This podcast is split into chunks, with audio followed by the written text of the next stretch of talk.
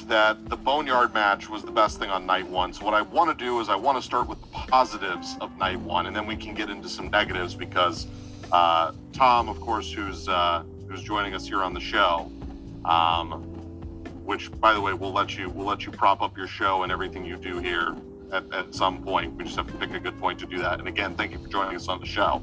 Um, we'll start with positives of night one. Uh, Tom was a big fan of night one. I thought night two was better. I don't want to speak for Jorge. I'll let Jorge say what he thinks. Um, but Tom, what about night one? Like, what about night one did you did you really like? Was there a particular match that really got you engaged? Um, was there something that happened on night one that put it over the top besides the main event? Like, what about night one was a big positive for you? So Jorge mentioned uh, working stiff. So I thought from Bryan on, it felt very hard hitting. So Daniel Bryan, Sami Zayn started very slow, didn't last that long, but those guys were they're putting the licks in.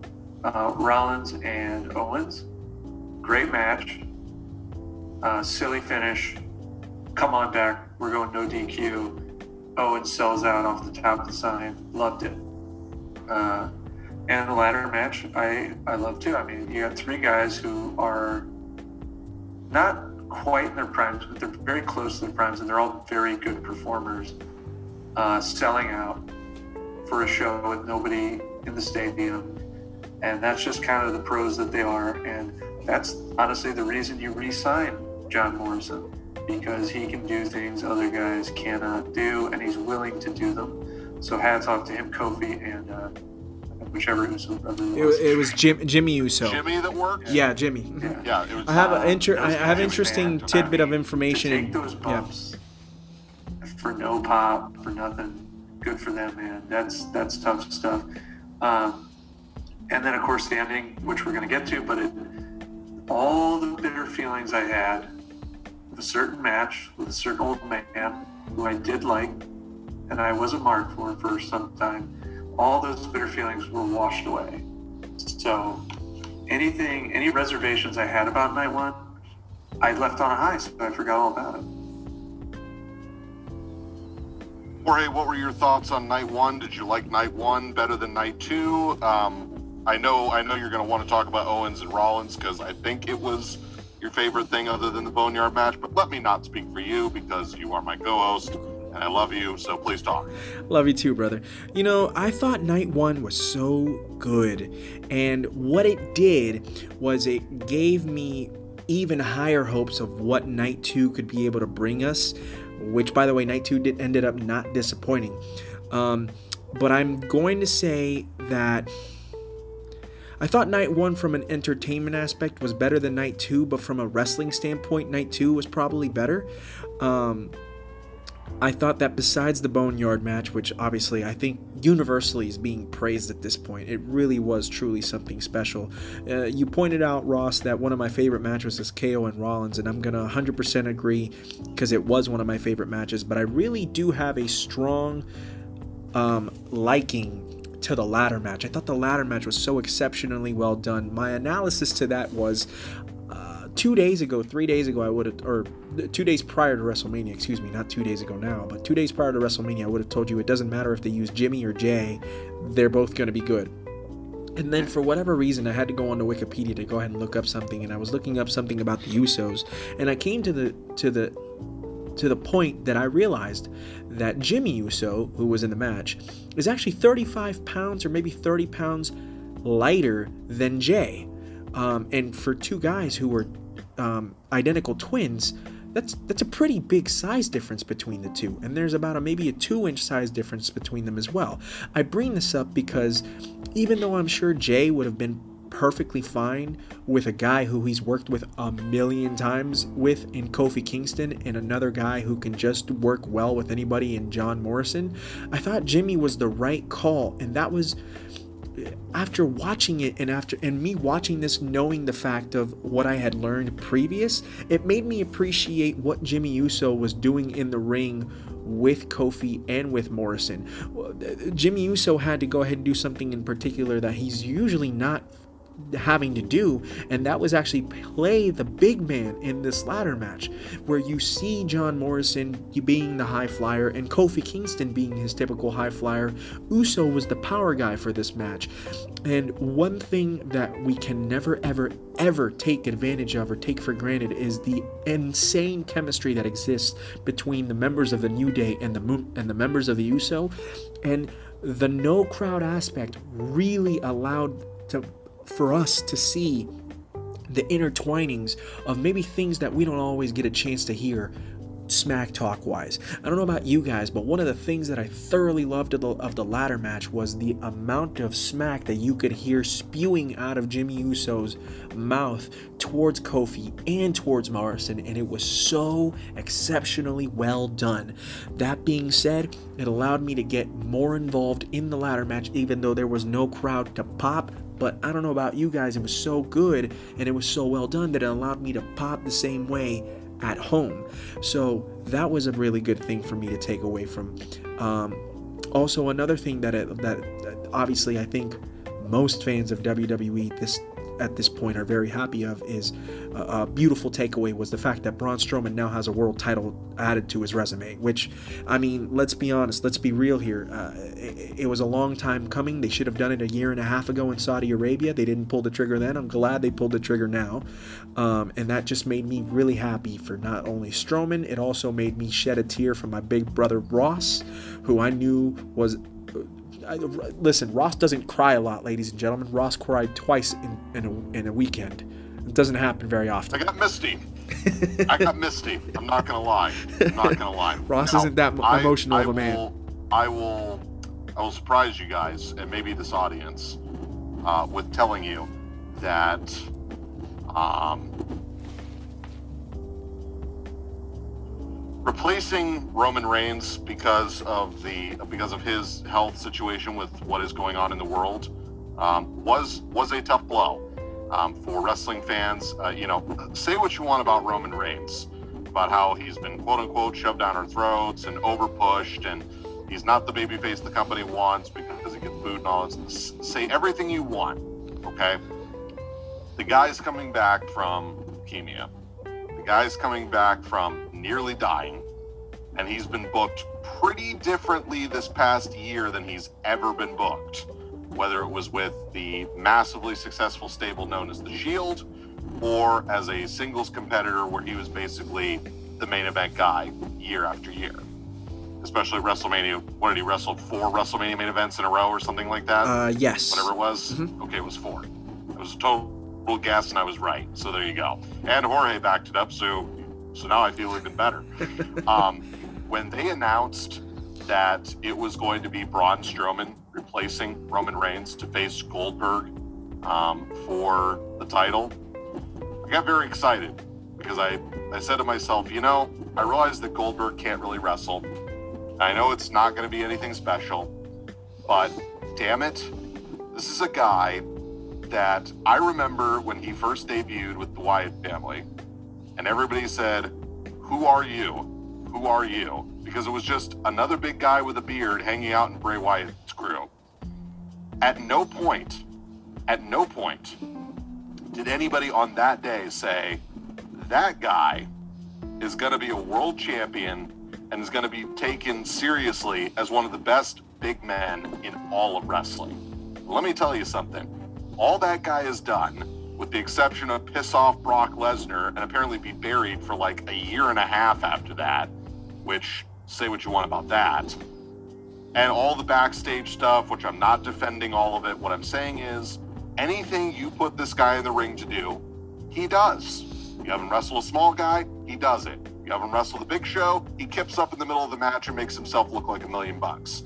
You have him in an awesome feud with Roman Reigns, they have awesome chemistry put him in a tag team or a group with Dolph Ziggler and Drew McIntyre, or in amongst anything else he's ever done, he's done it really well.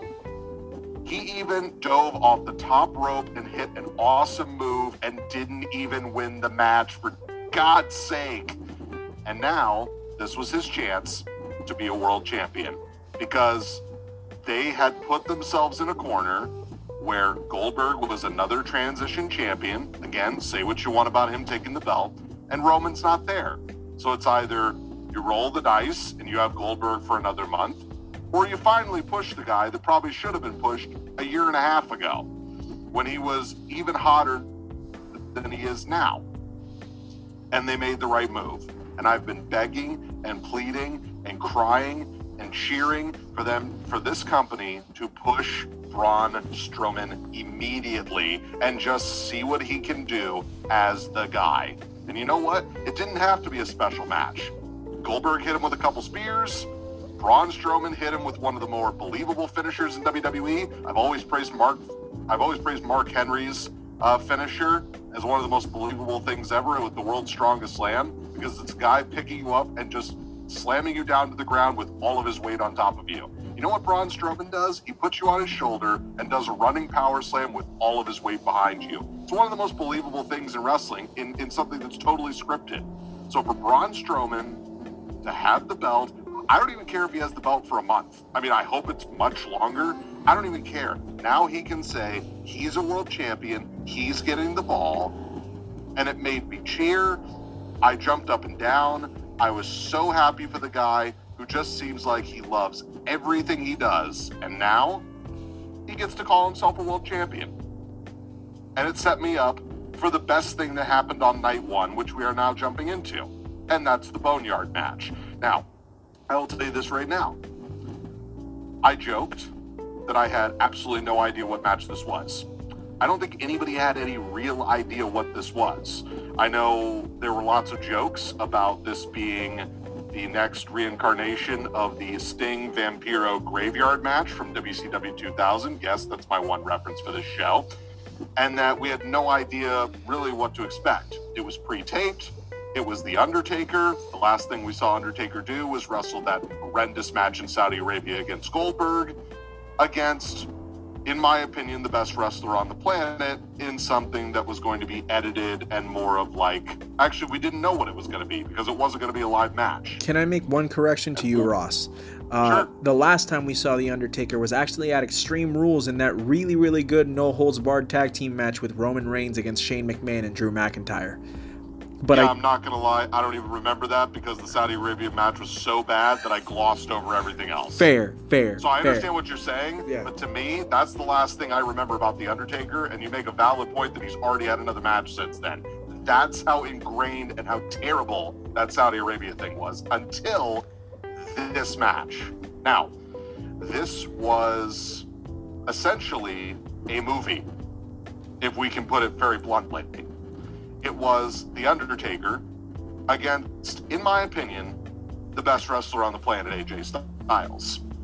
From the very moment that the music started, that the hearse drove up, that Taker came in on his bike, to the trash talking, to the intimate setting, to Taker getting superpowers at one point, to him casually beating up 10 guys and then seven of them just disappearing, to the ebbs and flows of the match, to the editing, to the little nuances we got here and there from both real guys, Mark Calaway and AJ Styles, of course, you know, Allen Jones, which by the way, they were using, well, at least uh, The Undertaker also cut himself. I don't know if that was planned, but they just left it in.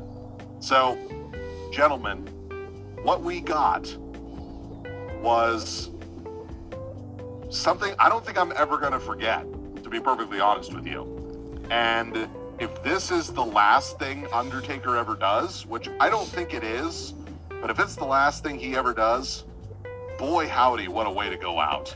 100% agree. I'm going to let Tom take this one because he is our resident movie expert. The man does a podcast on movies. And I mean, the man is immersed with Oscars and all that good stuff. So please, Mr. Wizard. By the way, uh, before you start, Tom, please rep yourself and your and your podcast and everything that you do because you do have a really good uh, you do have a really good program and a really good product. So please rep yourself on this show. Uh, so, uh, podcast is Hops and Box Office Flops. You can find it on Twitter and Facebook at Hops and BO Flops.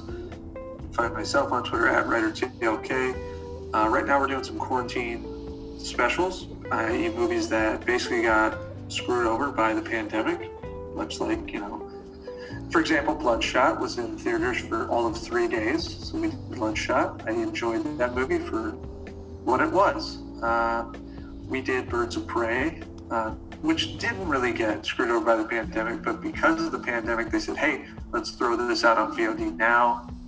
And we're doing Onward, which was another movie that suffered pretty heavily because of that. Uh, so you know, join us. We talk about bad movies, and if anybody knows about bad movies, it's WWE Studios. This was the single best movie that WWE Studios has ever produced. Uh, coincidentally, the hype behind AJ Undertaker was also the best build-up they had for WrestleMania. Brock and, and Drew was pretty good too. There was some other pretty good stuff, but AJ attacking him personally as an old, broken down has been who only answers to his wife and didn't have it anymore. It was brilliant. AJ showing up in the casket's brilliant. And here comes the American Badass Undertaker. Uh, I'm a sucker for sort of overly produced wrestling stuff. Like I remember back in the day, Hogan and the Giant having like a, a monster truck face off where the Giant oh my gosh thrown off the top of the building. Uh, and one of my all-time favorite WrestleMania matches is the Hollywood Backlot Brawl with Roddy Piper and Goldust, where basically Roddy Piper, who could have been drunk at the time, just beat the heck out of Goldust with a bat and all manner of things. And it was awesome. They also interspliced O.J. Simpson chase footage, which was weird for WWE even. But this was very well done. It just was like you were enthralled by the lunacy of this match and AJ going all out after him. Now, to me, it was the perfect booking because you could tell Taker was, he's compromised physically. He was moving around a little gingerly, but he moved around well enough to sell what they were doing. Of course, the club comes in, you've got that moment, you've got the sheet metal coming down, he beats up all of these minions it was just perfect, you know. And him rising up behind AJ, like, "Oh, I'm gonna bury the Taker." All of a sudden, he's not in the grave. It's you can't ask for more than that. So I, I was all in on it. I was thrilled. I had no idea what to expect, guys. Um, it, it, it the last two weeks of promos for this match really brought me in because a couple weeks prior I would have told you, nah, I'm not 100% sure that they're going about this right. And to be honest, to be 100% fair, there were two matches in particular at this WrestleMania that really benefited from not having a crowd. One was the Boneyard match between Undertaker and AJ Styles, and obviously the second one was the Firefly Funhouse between John Cena and Bray Wyatt. Um, that being said, I think John Cena and Bray Wyatt probably still would have succeeded in a regular sort of match. Um, had they pulled this off in front of a live crowd, I don't think the live crowd would have been as appreciative as um, watching it from home, per se. Um, but the Boneyard match, had they given us like a regular no holds barred match between AJ Styles and The Undertaker, it would have been okay. You know, um, Styles would have gone ahead and led him to the best match he possibly could, but it would have been compromised in a lot of capacities. And I don't think that the live crowd would have been as receptive as they should have been. That's why, to me, this Boneyard match making, and Ross and I talked about this at length, that if they were going to make these two matches work for the way that they were putting on WrestleMania this year, you had to give it some sort of cinematic feel. You had to go ahead and basically give us a really cool fight sequence in like the Matrix where you would remember that these guys are essentially really, really good stunt performers that can act much better than a regular stunt performer can and know how to tell some type of story. And that is exactly what you get when you've got a guy who's basically been doing this thing for 30 years and playing the best character professional wrestling has ever seen um, for that long. And then you've got this other guy who's essentially I mean, there is no argument. I understand that there are a lot of Kenny Omega and a lot of Okada fans out there, but AJ Styles is so well rounded. Like, let me t- let me tell you something. I don't think Okada could have pulled off, pulled this off, and I really don't think that as much as appreciation that I have for Kenny Omega, I don't think he could have quite pulled this off.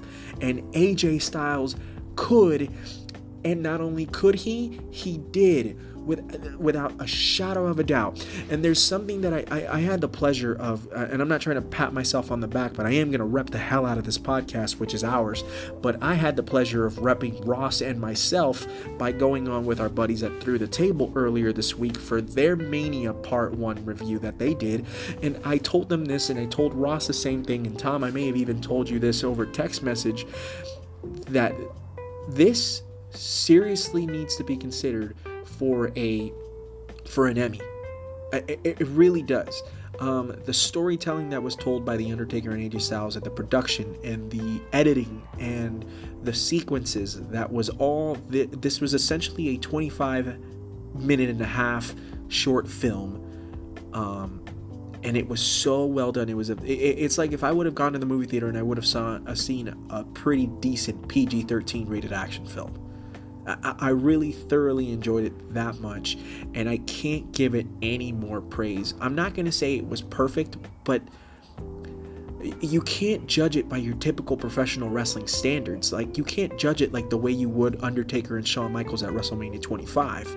You have to judge it in a completely different manner, and by the looks of it, I'm going to tell you, I thoroughly enjoyed it. It was thoroughly well done, and the thing that has not been mentioned on this show that we are recording at this moment is AJ Styles main evented a WrestleMania.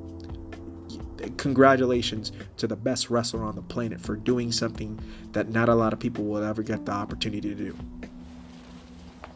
So, I remember Jorge and I were talking about this, and we both came to the conclusion because, again, as I stated before, we had no idea what matches were going to go on which night. So we really had no idea who was starting which night, who was ending which night, where the lineup was going to go, which was unique in its you know, kind of coolness, but also very much frustration because I was like, I need to know what's going on so I can anticipate certain things. I remember Jorge and I saying the exact thing almost at the exact same time. We thought AJ wrestling Undertaker at WrestleMania was a demotion for him. And the reason we both came to that conclusion was he's not in a world title picture.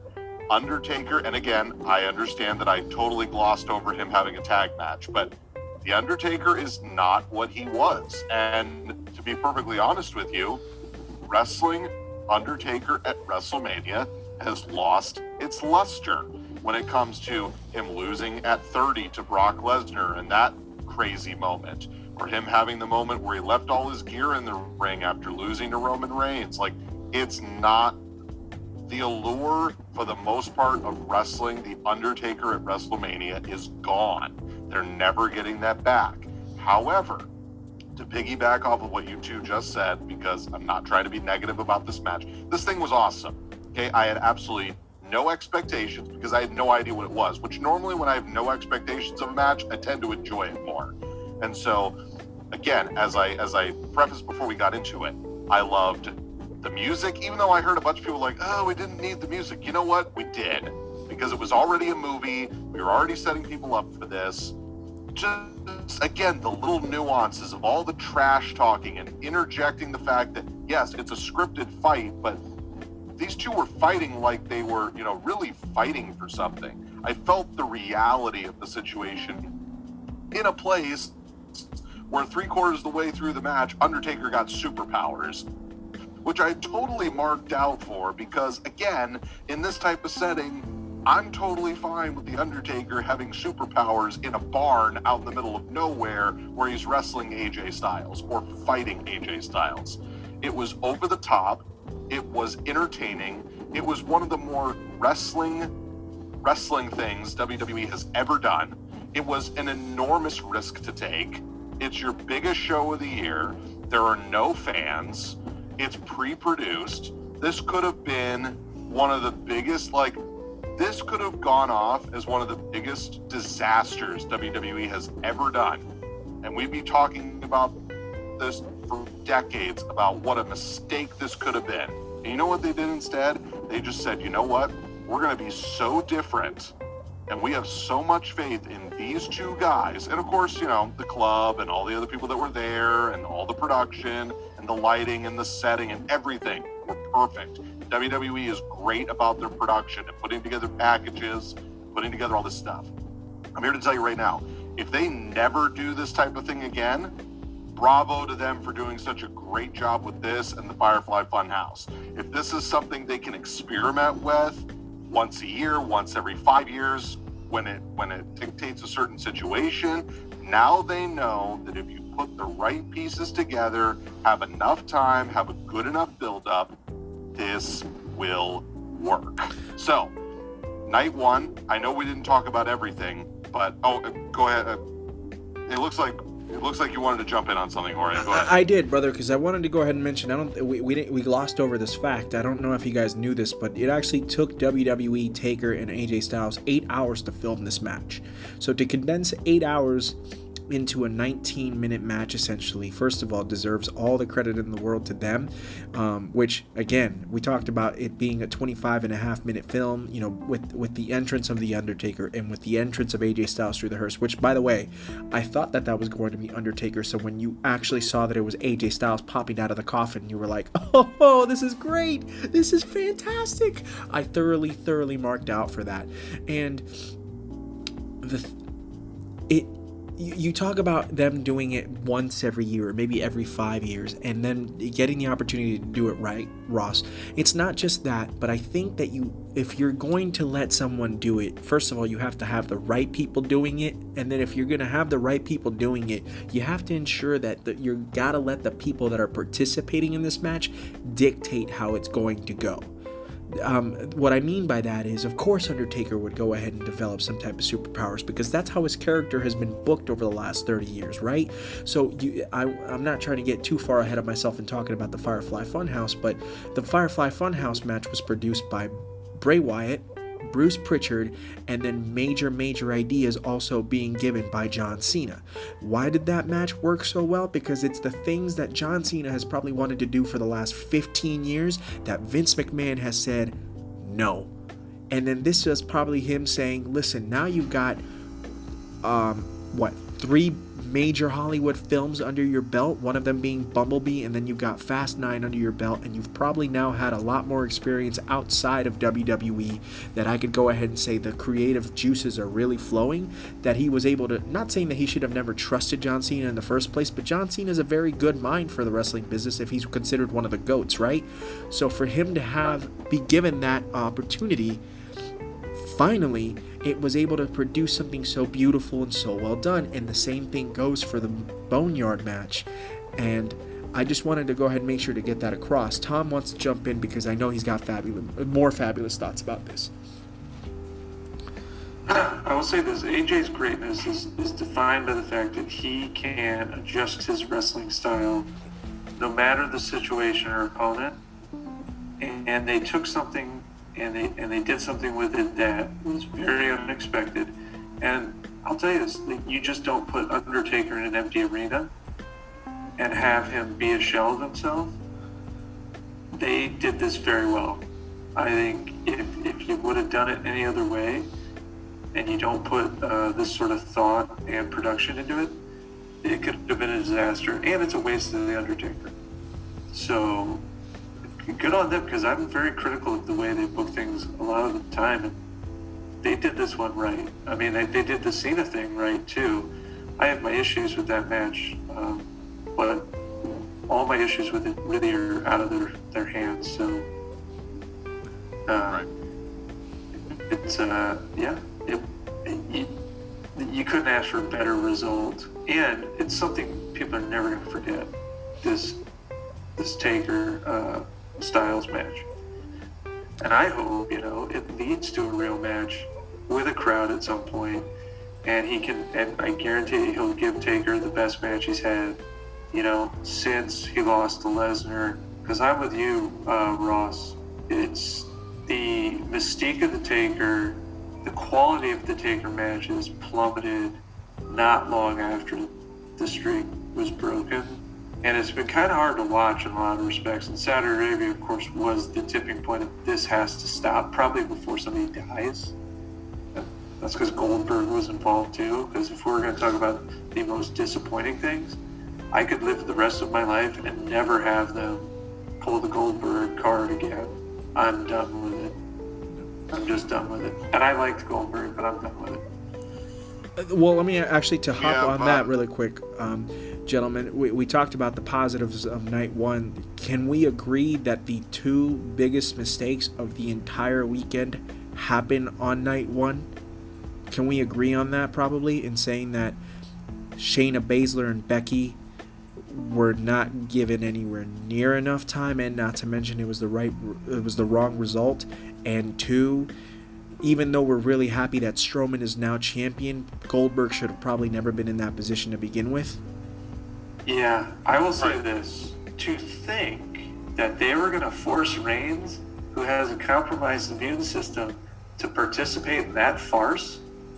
And then, granted, he would have won, but like, hey, show up and have this ridiculously terrible match that people will never stop making. Like, put your health in jeopardy for five minutes of three three spears apiece, and you win. It's like, what, what were they thinking? And I know, like we talked about it earlier offline about you know Goldberg basically forced their hand on this. But gosh, if you're gonna if you're gonna pull the I don't want to hurt my character card, you got to show up for WrestleMania. and You got to sell out. I know you're 53, but you know what? I've seen a lot of 53 year old guys sell out. Uh, Ricky the Dragon Steamboat, for example, uh, WrestleMania, whatever number that was Hulk Hogan at WrestleMania 18. an insane match. Hulk Hogan, many times over. Ric Flair in his farewell match. Like, you know, they're smaller guys than Goldberg, but guess what? Being a power wrestler is easier than being a smaller wrestler. You inherently No. take less risky bumps. Now, let's be fair. I mean, we just mentioned Ric Flair, Hulk Hogan, and Ricky the Dragon Steamboat, three of the greatest performers in wrestling history. Yeah. Goldberg is nowhere near that level. Now, I understand the point you're making, but um, and by the way, we're joined by uh, Tom the Thunderous Wizard from Box or from Hops and Box Office Flops, joining us once again the second time he's been on with us uh, on this show. So again, really thankful that he is with us. So we so we did talk about the positives. We are getting into the negatives of this show. Um, Jorge, just some of the negative things that happened on this show. Um, I know we're going to have a difference of opinion on certainly. Let's just, I'm just, I'm just going to start with piggybacking off of what Jorge started with. Um, I thought the biggest blunder of this weekend, and I do not say that lightly. I thought the biggest blunder of this weekend was Shayna Baszler losing to Becky Lynch. And not only did she lose, she lost in a match that went nine minutes.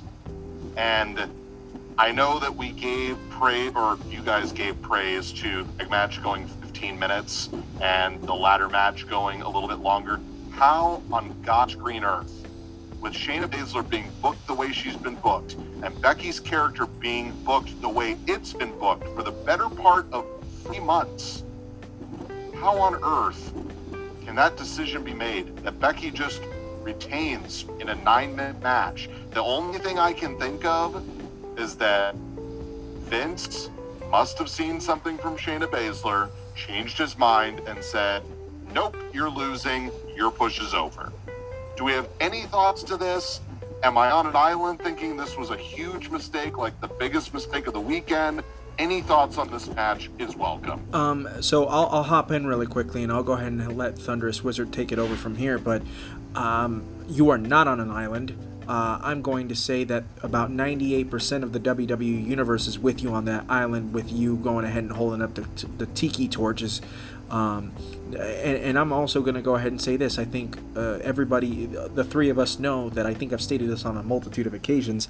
I am a big let Becky Lynch mark. Uh, I, I am. I have enjoyed this character of the man for as long as I as it started back all the way up in August of 2018. I've been on this bandwagon. I haven't jumped off the bandwagon, but I'm also here to tell you that as a professional wrestling fan, there needs to be more evolutions and um, just there needs it, the reason why the Attitude Era worked was because there were multiple big names besides Stone Cold Steve Austin. Even though Stone Cold Steve Austin was the biggest one of them all, you still had other people that made it all work. It, the, the, the wheels kept on going because Stone Cold Steve Austin had backup. He had The Rock, he had Triple H, he had Mick Foley, he had Kurt Angle, he had The Undertaker and Kane, he had Vince McMahon. Um, and then you got a chance to see other people get involved in the main event that wouldn't have necessarily always gotten a shot at it, such as the British Bulldog, and and of course Shawn Michaels. Um, not saying that he would that he never got a shot. I'm just saying I forgot to mention him, but you guys get my drift. The point is, the reason why that was so successful was because it had all those people. The beginning of the women's evolution was successful was because it had Becky Lynch and Charlotte Flair and Sasha Banks and Bayley, and it had Asuka, and then you added Ronda Rousey, and then you had the the, the the supporting players such as Natalya and such as the Riot Squad. And then Paige came in a little bit after her first initial retirement. And then you got people like Mandy Rose and Sonya Deville and, and all these other women, Lana, all these other women in the background who are uh, still helping Nia Jax um, balance this out. But when you've got one woman who's been running the game for a year straight, um, and the character's starting to wane a little bit, you know, it, it, it not because we hate Becky Lynch, but Stone Cold Steve Austin never held the title for more than four months at a time, right? And again, I know Ross hates the comparisons to Stone Cold Steve Austin when it comes to Becky Lynch, but I have to use that comparison for a second because if Stone Cold Steve Austin, who is arguably the greatest WWE superstar and the greatest professional wrestler to ever lace him up, never held a title for more than four months, then why is the woman that you are trying to compare and make the female version out of doing that? You are risking her losing her popularity and losing the people marking out for her, which, by the way, that's already begun.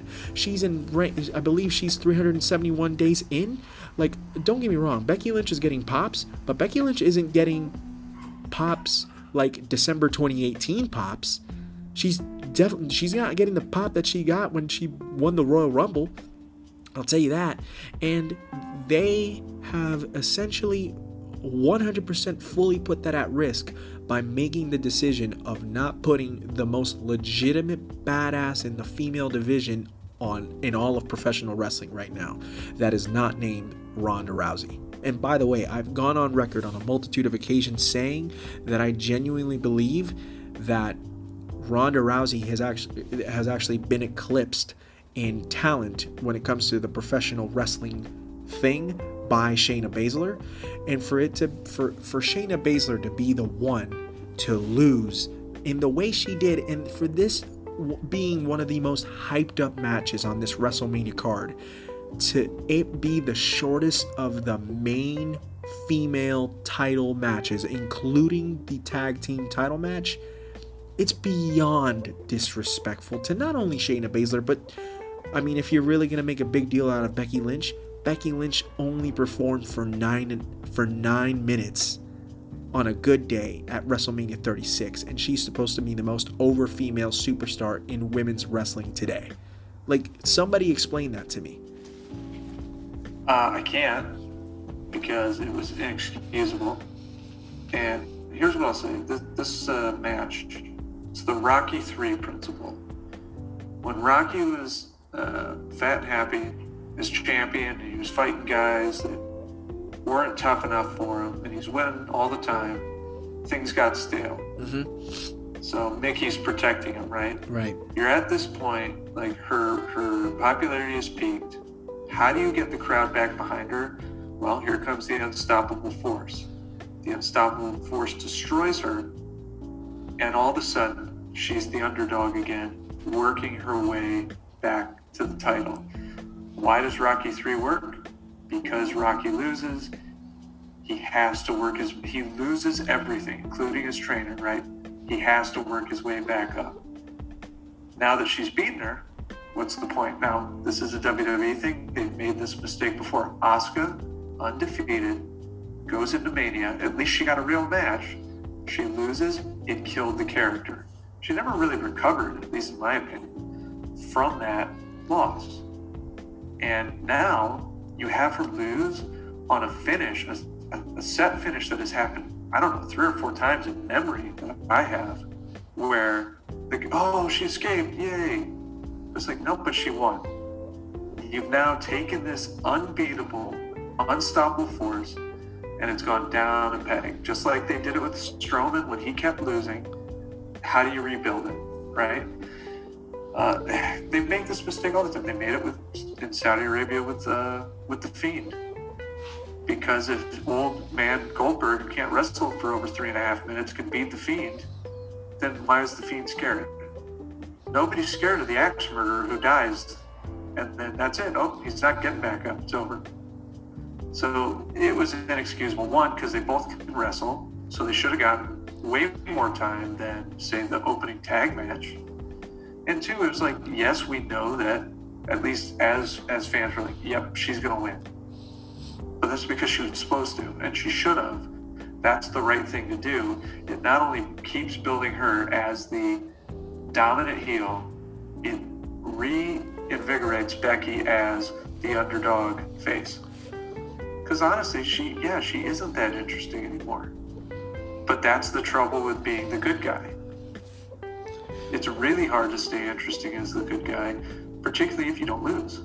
You have to overcome things. That's what makes good guys interesting. 100% agree with you on that, Tom. And I will say this Ross, for all the crap he gives Becky Lynch the man character, not Becky Lynch, the wrestler, because he I, I have to always defend Ross on this. Not that he needs me to defend him, because he's a big boy and he can speak for himself.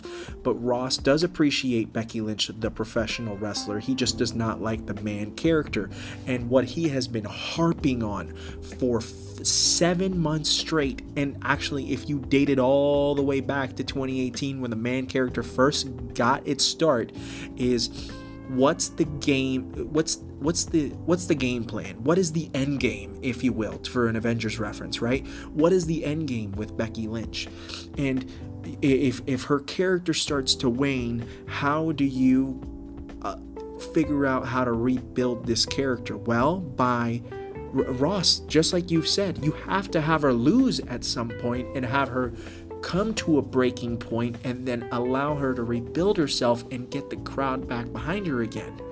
Or you run the risk of her having to do the exact same thing that her fiance did, and again, two different two different scenarios. I get that. And we touched on that subject on a multitude of occasions, and I fully understand it. But at the same time, you I mean, what do they want? Do they want the crowd to go ahead and start booing the hell out of Becky? Because they are that had WrestleMania emanated from Tampa Bay in front of 15,000 people where the Lightning play on that on this past Monday night and Becky Lynch would have walked out with the Raw Women's title, I'm telling you this right now. She would have probably gotten the biggest amount of boos not reserved for Roman Reigns. Is everybody on this panel in agreement with me? hundred percent. I think she's she's getting booed the next night. Ross? Um, it surprises me that she has not been significantly less cheered and or booed for the last few months. Now I understand that she's going up against you know all these different characters, and they've been and they've been building up this match with Shayna pretty much since Survivor Series. If we if we want to go back that far, um, so you really had to keep her as a babyface at that point. Um, but I mean, look, I, with all the different stuff that happened on Twitter with her and Rollins and her taking out a bag of money and throwing it at people and just her basically just being this cocky champion that is bored. That's not a face, that's a heel. Oh, I'm beating everybody. I make a lot of money. I'm bored. How am I supposed to cheer for that person? So I think eventually her turning heel is going to work very effectively. I just think that WWE does this weird thing with their timing. And by the way, if, WrestleMania teaches us anything, because this happens almost yearly, there's always one match that the WWE says, you know what, we're going to do the everybody wants to do because people are going to talk about it. They do it every year. And for whatever reason, whether Vince has lost faith in Shayna or this is the match that he just decided, you know what? Shayna winning the title in front of a live crowd would be better. So we're going to save it until we can do it in front of a live crowd. And Becky, and we're just going to leave it that way. They could have done that with a lot of these matches. I think Vince just chose to do it with this match. I still think it's a blunder. It's a misstep. It kind of took me out of night one for a while. Um, there were a couple other things in night one that I was not a big fan of. Now, for instance, I'm going to segue into something I like the two of you and most everybody else liked. So I really am on an island with this opinion. Get to Tom the Thunder's Wizard from um, Hops and Box Office Flops, and he's joining us here on the Double Turn podcast. Going to get a quick log for our socials.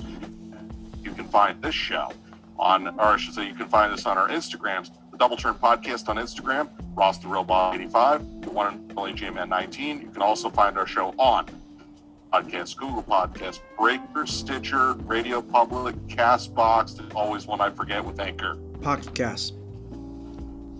Okay, there you go. Tom, do you want to give out your socials and where your show is while we're uh, on this kick? Uh, at well, Hops and Box Office Flops you can find on Facebook and Twitter at Hops and BO Flops. Uh, you can find myself on Twitter at Writer TLK. And the podcast is Apple Podcasts, Google Podcasts, Podbean, Stitcher, uh, Spotify. Google it. Use the Google machine. It'll come up. Uh, Also, also for those of you uh, that have been horrible on Twitter and you're totally valid in your opinion on that, I did live tweet both nights of WrestleMania 36. Really It's proud of you on Boss that, Ross. TDT on Twitter. Uh, so you can check me out there. Uh, I said I was going to be better about it, and I am pledging to do that. So you can find me on ta there. Um, I will tell you this right now. I did not like 80% of Rollins versus Owens. Did not like it, and I'll tell you why. So if you're going to I watch the match that we're going to have a DQ finish. Rollins is going to walk up ramp and say, I'm done fighting you. Kevin Owens is going to basically insult him to the point of getting him to fight him. And then from that point, we were going to get a good match. I would have laughed at you and said, Why am I wasting my time with the first 80% of the match with a DQ finish? So the problem is that I watched the first part of this match and I'm like, okay, this is slow and plodding, and there's not really much going. Again, this is my opinion. There's not this. This is supposed to be like the feud that's been going on for a while, and like Rollins is this weird character of a messiah that's not really. And Kevin Owens has kind of been stuck in neutral for a while. Like, he's at the point where he's not even using his own finisher anymore. Like, both of these characters to me are lost. Okay? So I went into this match thinking, okay, as a wrestling match,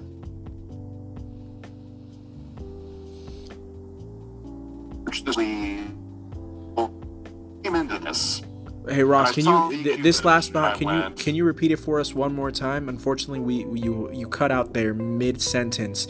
And for those of you who are listening to us, of course, we are doing this podcast via Zoom. So because of that, sometimes internet connections cannot be as healthy as we'd like for them to be. So we apologize for any audio difficulties that, that we may have this evening. Um, I'm sorry, Ross. Can I I'd just like for you to so- repeat that la- that last bit one more time? So, where did I get cut off? I apologize. Um, you were talking about the fact Where that did I get cut off? You, you were saying that KO and Rollins to you are a bit lost. Okay, so the actual characters of KO, who has really no identity, he's using Stone Cold Steve Austin's finisher, and has pretty much been stuck in neutral as a character. Rollins, With the Monday Night Messiah thing, screams of straight edge society and its and all of its failures. And so I went into this match and said, as a this could be really good. But the story I'm not really buying into, even though the story has been going off and on for a while. And so then I saw the DQ finish and I went, oh, this is a perfect finish to a feud and a match that I was probably not be totally invested in. And then they surprised me. They said, you know what? We're going to restart the match. And then we're going to give you the match we should have given you the first 70% that we just wasted on a DQ finish. Because that DQ finish, that exact match with a DQ finish, could have been done on the Raw before WrestleMania. They could have done the exact same thing. They could have said, oh, well, you don't really want to fight me, and then brawl and go into WrestleMania, and then have an all out match at WrestleMania. Then, again, if WrestleMania 36, and I, and I probably didn't mention this before, there are lots of things about WrestleMania 36 that I am never going to forget. I'm never going to forget the Boneyard match. I'm never going to forget the Firefly Funhouse match. I'm never going to forget Drew and Braun Strowman becoming world champions for the first time in this cup. I am never going to forget Kevin Owens jumping off the WrestleMania sign and crashing into Seth Rollins on the table. Now, I'll also never forget Spring crying for the next five minutes after that bump for all the wrong reasons. But that's a moment I'm never going to forget. So if you take that match into two parts and separate it like I just separated it, the match is great. But because it was, well, we're going to waste everybody's time with a DQ finish and then give you this match, again, another moment that kind of took out of night one. That's kind of a theme I have with night one, mm-hmm. which is there were matches that took me out of the moment and took me out of fully investing in the product. If I watch a pay per view, I want to be invested. I want to be invested for every segment of Raw, every segment of NXT, every segment of SmackDown. I know we're not talking AEW, but I want to be invested when I watch Dynamite. I don't want in the middle of my show going, waste my time watching that. Why am I investing my time in this? And that's why this match to me, initially, even though we got a great match at the very end, which again to me turned out to be a negative. That was a really long-winded answer, and I got cut off in the middle of it because of technology. That's the way it is. So go ahead. Meg just did. I'll let you go ahead and hop in here on this, Tom. Uh, you know, I, I enjoyed the match. Here's what I will say. Uh, the false finish to start was silly because the heel doesn't come back. Why does the, why does the heel need to come back? You won. It's classic heel move to be like, no, I beat you. I'm not coming back. Two, you're the heel. Where are all your buddies, Messiah? You know. Well, uh, now I'm gonna hang. I'm gonna go ahead and hop on there for a second, there, Tom. You know. I, I because unfortunately from behind the scenes, and this is where this always plays out, and it's it's it sucks because it can't be discussed on on-screen things, but behind the scenes, one of the um, one of the members of AOP I know tore his bicep, so he's he's out right now. I can't. So I can't. Out, yeah. yeah, and then also, if I'm not mistaken, and I think Ross can attest to this, I want to say Buddy Murphy or Murphy, excuse me, may have either tested positive for COVID 19 or was experiencing symptoms. So he was not allowed into the PC um, for the filming of that. So unfortunately, Murphy was essentially written out um, uh, during the tapings. Uh, because he was either experiencing some t- sort of symptoms or he was fully under the weather and obviously if you're under the weather you're not going to be allowed to participate yeah. so that's the answer to that part now those are just slight criticisms. yeah just from the no no it makes sense it makes sense heel, you know there's got to be some tomfoolery in play if you're the heel and you decide to come back for the no dq match uh, but otherwise i thought it was a really good match it's what i expect from those two. I do agree that it's confusing that owens is now sort of fake Stone Cold, but not really Stone Cold. But you're doing his move, uh, and that's your finisher. I don't know. So I am a little confused by that.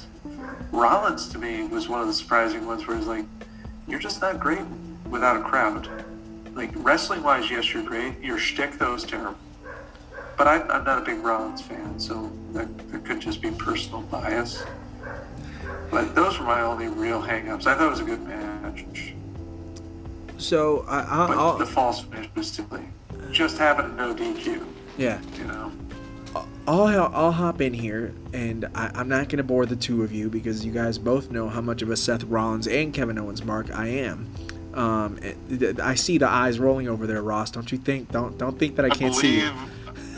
I believe I've called you on numerous occasions a Seth Rollins apologist. So Well, go ahead. y- you've named me other apologists, as- apologists for other True. things as well. So yes, that's fine. Um, but SmackDown apologist as well. Yes, very much so.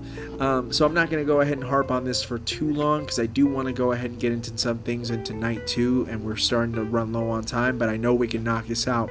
But I'll just say this: I'll tell you why I thought it was actually a really, really well told story, even though the DQ finish happened in the middle of it, because I think it plays back to we talked we talked at the top of the show um, discussing the great heel work of, of Baron Corbin, where you know obviously he, he he was so just he was such a great piece in his story with Elias. Um, and talking smack to Michael Cole and talking smack to the referee, and, and you could really feel it. And even though Elias and Corbin is different to KO and Seth Rollins in the sense that KO and Seth Rollins, when you really think about it, has been going on for five months. It's been going on since the night after Survivor Series, and we tend to forget that 100%. Um, or if you're like me and you're like, oh my gosh, I can't believe this storyline has been going on for this long. Even and you know we can say that because we just saw this happen with Baron Corbin and Roman Reigns. Baron Corbin and Roman Reigns went for four and a half months, and it was almost never ending. At least they had matches. KO and Seth Rollins never had a singles match throughout this entire rivalry until we reached night one of WrestleMania. I was very disappointed when they went with that DQ finish, and I was like flabbergasted at the fact that, oh my god, they really want to have us have one more match. And then when they restarted it, then I was like, oh, this actually plays so well into the heel character that Rollins is because he would be that little bitch that would hit the babyface in the face with an actual ring bell and then try and walk away and play it off like, uh, I'm so glad I'm rid of this guy. And of course, KO would be the anti authority type of guy to stand up completely loopy after taking a shot to the head with a ring bell and say, Hey, I'm not through with you yet, punk. Get back in here. We're going to finish this the way we're supposed to finish this. And it took the story that you've been praying to God it would finally reach this point. It did, and it made you te- it made you say, "Oh man, that was actually worth the four and a half months worth of storytelling that they were trying to tell us in the last 10 minutes." And it's unfortunate that we had to get to that point, but I think considering the fact that we never got a one-on-one match between the two in this rivalry, uh, you know, because I'm obviously we we can't talk about the 2016 rivalry that they had because it's entirely different to this portion of their rivalry, right? So within this four and a half five month spread, they never had a one-on-one match, at least on live television. They probably had some at live events and we didn't see it, but we never had that, and we kind of needed to see that because we needed the reason to say, "Oh, Seth Rollins really is this sniveling, conniving little mess of a man." who would walk out and then he in order to prove that he is the messiah of monday night raw he would come back just to prove a point and then we get the right finish to this match and that's my thoughts on that Yeah, that makes sense. So- I, I can agree with that. So here's so so we'll just we'll just wrap up night one here very quickly and say that um, Tom, you thought night one was the better of the two nights, correct? I Did I, I had a lot of fun with uh, some of these matches. And Jorge, uh, would you say night one was better than night two, or vice versa? Um, I'm gonna go ahead and say again, uh, back to what I said earlier to this evening. From an entertainment standpoint, night one was better. From a wrestling perspective, night two was better. Okay. That's not. I know that sounds kind of Uh, like a I cop out answer. I will say night two had fewer moments that took me out of. In fact, I will almost tell you right now, I don't think night two had any moments that really took me the event. It was three and a half hours, which we're about to get to. To me, night two was a much more appealing show for me as a fan. Now, part of that might be because there were some finishes on night one that bothered me, Mhm. whereas in night two,